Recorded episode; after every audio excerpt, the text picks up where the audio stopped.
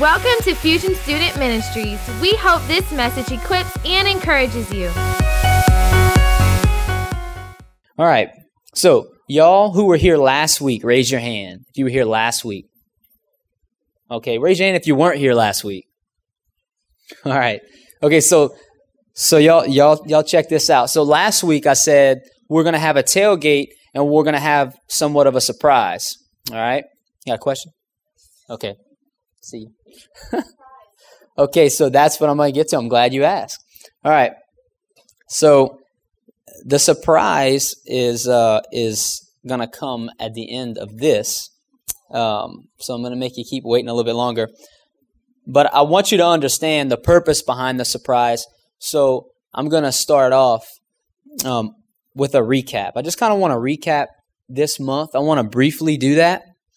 Um, mainly because I, I want you to understand the heart behind what we're going to end the service with, okay? Okay, so who was here for week one of uh, of community, the series that we just did? Okay, cool. So a lot of you were here. Um, some of you weren't. So I'm just going to recap week one. So week one, we discussed community and camaraderie. You know, we said that camaraderie is a feeling of trust, a bond created by a shared goal or experience. And so camaraderie is like, y'all heard of that phrase team spirit before? Um, and so we're all dressed up like our favorite teams. Man, whenever your favorite team is winning and you're getting psyched about it, you're feeling team spirit. Well, I want to create that community in Fusion, right? So, so we have camaraderie. Um, and community is important. We talked about why community is important. We said we're built for it, right? So we talked about we're built for it. God says that it is not good for man to be alone. Now, in that, he's talking about, in context, he's talking about a wife. But in essence, what he's saying is it isn't good for people to be alone. It's good for people to be in community. And so um, we said the second reason is it helps us to grow in the better people. Um, third, it provides encouragement that we all need in our lives. So it provides encouragement. And then lastly, why community is important is it helps us to stay accountable to God and to each other. Okay, so we always have somebody looking out for us. Uh, we said that killers of community are gossip, slander, fear, and selfishness. And then we said that builders of community are when you're friendly, when you're encouraging, when you overlook an offense, when you give people grace. In other words, you're not too critical with them. Um, and then when you're understanding of people. Okay, so that was week one. Week two, we had a chance to apply what we learned in our small groups. Uh, we also discussed the previous week's message and how we can apply it practically in our lives outside of fusion. So, whenever we hear a message, the last thing that I ever want to do, or the last thing I ever want you guys to do, is just hear it and not apply it, right? So, um, week two, we had a chance to do that. Week three, I preached another message. Um, I spoke on what I feel is the very fabric of healthy community, um, which is encouragement.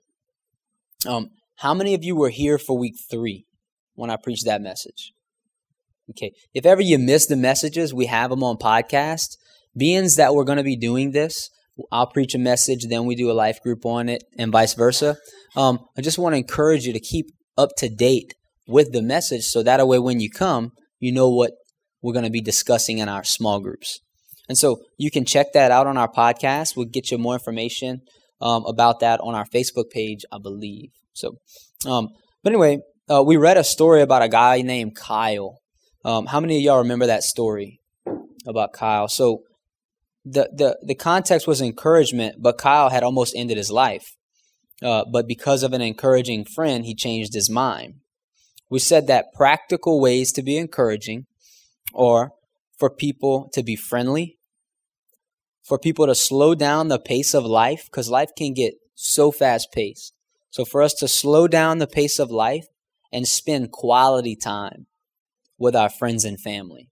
That means when we're eating supper, not looking at our phones, but actually having conversations. Or when we're hanging out with friends, not just watching TV, but actually talking and having conversations. We said a third thing is to love people regardless of where they are in life, right? And so that's a way to be encouraging, just to love people no matter where they are in life, you know, in, in whatever situation they're at, whatever condition they're in, everybody's deserving of love. And then lastly, we said call out the good things you see in people, not just the bad things. Um, I did mention how Pastor Todd had brought up when he was preaching um, that most people only hear of the negative things about themselves, and they don't commonly hear the positive or what they're doing good. And and I think that's really common in society. So we talked about shifting the culture around us and doing just that. Okay?